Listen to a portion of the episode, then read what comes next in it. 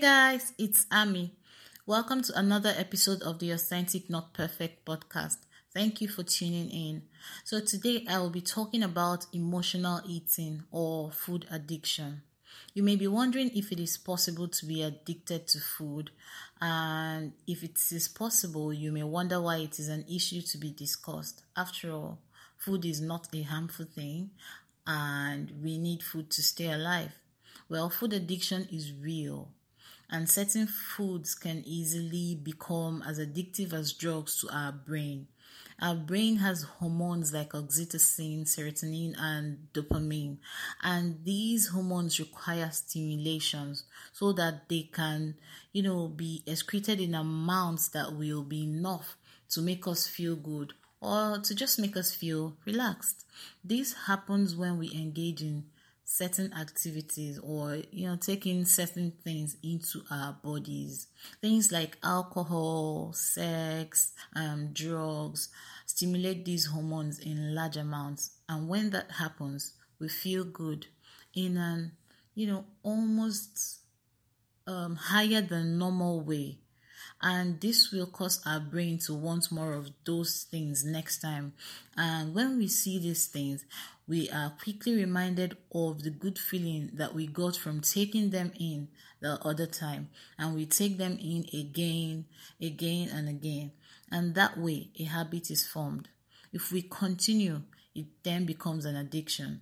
Sometimes we have to break free from you know, these addictions whenever we realize that it is as harmful as it is pleasurable to us. That's how we get addicted to certain foods most time. When we have a likeness for a particular food, we eat it and we get to feel good and, you know, feel satisfied.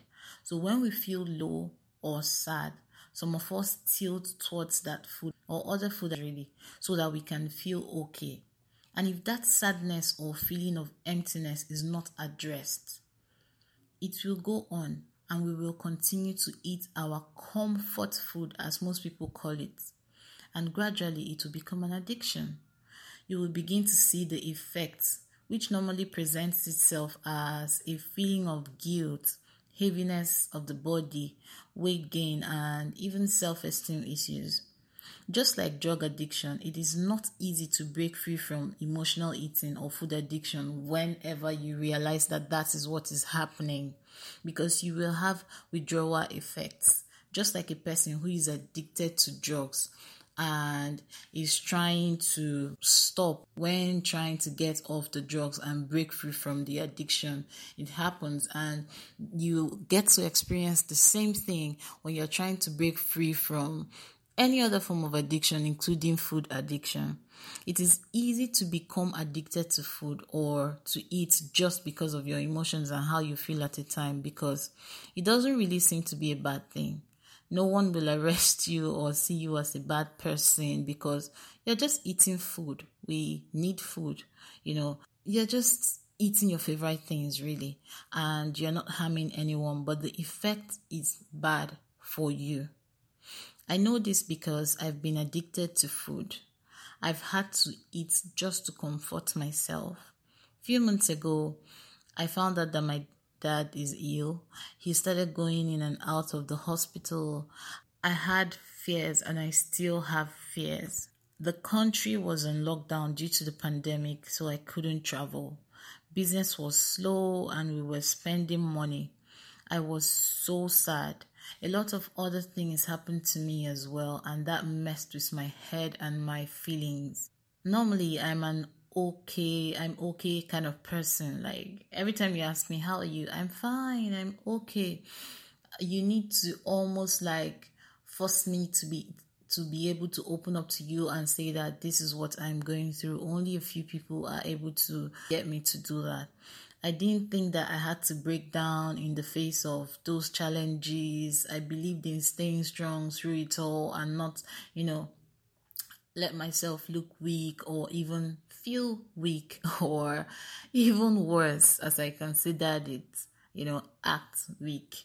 So my brain and my body knew that something was happening, but I decided to run from that reality by eating a snack that I, you know, discovered and I called it my favorite snack.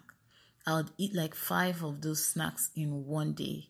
The feeling of sadness always comes more at night, and I would eat my snack even at night just to feel okay. I had I had it by my you know bedside. It was that serious, really. Well, I began to notice my belly increase and belly fat annoys me. Like you have no idea. I don't like seeing folds and all that when I wear my t-shirts because I wear t-shirts a lot and some of them are not so big. But it was happening. This was happening to me and that made me more sad. And you know what that means? More food and more snacks just to deal with that emotion. And in about two months, I gained 11 kg. Yes, you heard right. 11 kg. That was when I realized that I needed to do something to help myself. So I started exercising. But remember what I said about the withdrawal effect? It started happening to me. I would feel like I couldn't live without the snacks, uh, without eating. Eating, I would say things like, "I'm just eating now. It's my body. I will lose weight when I'm ready. I know how to lose weight when I want to." But that's not the case. I did not just gain weight, you know, because uh, maybe it just happened or you know i was okay but i wasn't eating the right things i was addicted to a particular food i was using it to fill up a a void to deal with something that i should address on its own so it was it's not it's not as easy as just waking up and deciding to start working out it's not even that easy when you know you're just trying to lose a few um, kgs, but in this case, it is worse. It is worse. Like, imagine being addicted to something, gaining 11 kgs, and you know, trying to get rid of that. It was not easy. So I had that withdrawal effect, and I thought that, you know, I would die or I couldn't go a day without the snacks. It's not like I would die anyway, but you know, it just always felt like something was missing. So somehow I went back to eating my snacks and I stopped exercising and I continued, you know, um, to fill the void with food. I continued to suppress my emotions with food. I gained two more kgs and then it hit me. 13 kgs in two months. That's huge. Just try to imagine that. I knew I had to help myself. So I reached into myself and my emotions and confronted all my issues. I allowed myself to cry. Yes, I cried. I asked myself questions about the situation I was facing and I answered them honestly. I came to understand the things that I could do to keep things going in the area of my dad's health. And, you know, I started to plan, uh, make plans. And while at it, I went back to exercising. Just like addiction to drugs, food, or sex, working out also excretes dopamine and could make us feel the same level of pleasure and even more, but in a healthy way. But the thing is, it is easier to form a bad habit like emotional eating or overeating rather than um, to go for a run or form a habit of working out, which is healthier. Bad things are much more easier, you know. But for real, it is easier to form um, the habit of overeating to suppress your emotions and it is to you know work out and get that dopamine you know flowing and you know clear your head and get clarity um, to be able to function better. Well, I decided to work out every day and I created a meal plan for myself that did not have all the foods that I loved. I began to feel better.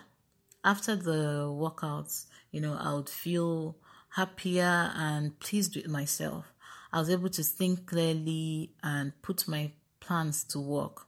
And I was able to bring my dad down to the state I live in. And he is getting better medical attention, and we get a surgery that will fix everything soon by God's grace. I'm still on my recovery journey, really. I'm still a bit worried about my dad, about the surgery and other things that, you know, has happened to me or that even happened during the time I realized that my dad was ill. You know, I told you that a lot of other things happened as well. So I still worry about them, but not so much.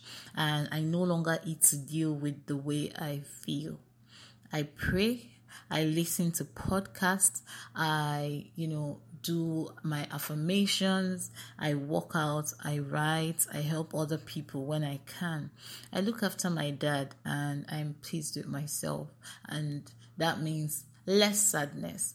So I've lost a few kgs. I could stay an entire day without eating anything. Don't be like me in this area. you need to eat. But I do that sometimes to prove to myself and my brain that eating when I have to is the best thing for me. I had to share my story because I need you to understand that food addiction or emotional eating is real. It is a thing.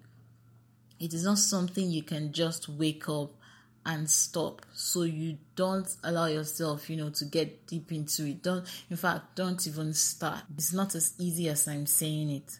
So, um, I would say that you pay close attention to yourself when you are feeling sad when you are feeling sad pay attention if you have people in your life you know that feel sad and you're looking at them it's like they're eating and eating please pay attention to them and help them early it is not easy but you can help somehow so don't try to feel the emptiness you feel in yourself with food. Things will only get worse, really. I also shared this personal stuff because I told you in the first episode of um, this podcast that this is a platform where we embrace our authenticity, and that includes our flaws, our weaknesses, our down times, our low times. I don't want to, you know, wear a mask and come on here to drop lots of um, how to's, how to, how to. No, I don't want to do that because that's not my reality really. Sometimes um, we get hit by life and we fall with little or no desire to even get up. Like sometimes you just want you fall and you just want to be there. Like the comfort of being there is kind of pleasing. I don't know if someone else feels that way. Like sometimes you fall you know you are down. In fact you could do something to get up. Some people are even may even be, you know, um, giving stretching out their hands to you to help you get up, but you don't want. You just want to be there. Sometimes that happens. So I don't want to come on here and wear a mask like an and act as if I'm always motivated 247, 365. No, that's not the case. That's not my reality. I stand strongly for, you know, authenticity. And I told you that we are a tribe and that's why I'm here sharing my story so that you can understand that food addiction is a thing, emotional eating is a thing. If you resonate with this, please you need to find a way to help yourself. So um, I'm here sharing my downtime with hope that it will resonate or touch someone so that the person can draw strength from knowing that someone else experienced the same thing and is working things out. And maybe that will help that person break free and live a healthier, happier, more productive life. Exercise. Start over if you fail keep that food away from your house. I live with my sister and she also liked the snacks that the snack that I was addicted to.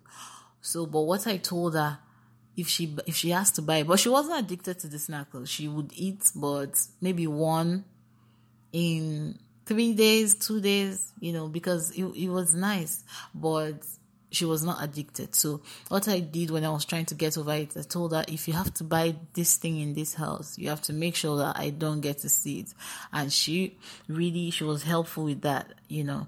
So you keep that food away from your house if you can. Engage in other good activities till you are able to find one activity that is exciting enough to keep you going back, you know food addiction, emotional eating is real and it is harmful. It is not healthy. The effects are terrible. It's not even as easy as I just, you know, described. you feel sad, you feel heavy in your body, you feel heavy in your soul because you're not addressing the the roots, you know, of where the whole sadness is coming from. You're not addressing what needs to be addressed. So it is worse, much more worse than I just described. And you don't need to indulge in that. And if you're already doing that, please, please start taking little, little steps. It is not easy. I can tell you for free because I'm going through it. It is not easy to over, you know, override something that gives you comfort for something that is healthier. Exercise is sweet when, when you, in fact, it's possible to even become addicted to exercise because, like I said, it will, you know, it is able to secrete or you know cause um, you to get the, the, same level amount of dopamine that you would get from overeating or you know being addicted to other things. It is possible. So but the thing is it is much healthier. And before you get to the point where you become addicted addicted you would have seen results that you know will cause you to become maybe happier on your own and not really you know basing your um, happiness or trying to get satisfaction from the exercise. You would see your body transform, and maybe that will boost your self esteem, make you more energetic and much happy. And you may not even need to do any extreme exercise again, and that way you will not be addicted to it. So, thank you so much for tuning in and listening to my story. If you've experienced or you are experiencing this same thing, I'd really love to know how you got through it or how you are doing at the moment if you are still experiencing it. And I would like to help support you where I can. So please send me a DM on Instagram at ami.g or send a message to my Facebook page, ami.g, or an email if that is more convenient for you at amaraziri2019 at gmail.com. I'll be waiting to read from you. Please keep my daddy in your prayers for a successful surgery. I will come back with an update on this. Until next time, guys, focus on being authentic, not perfect. Bye, guys.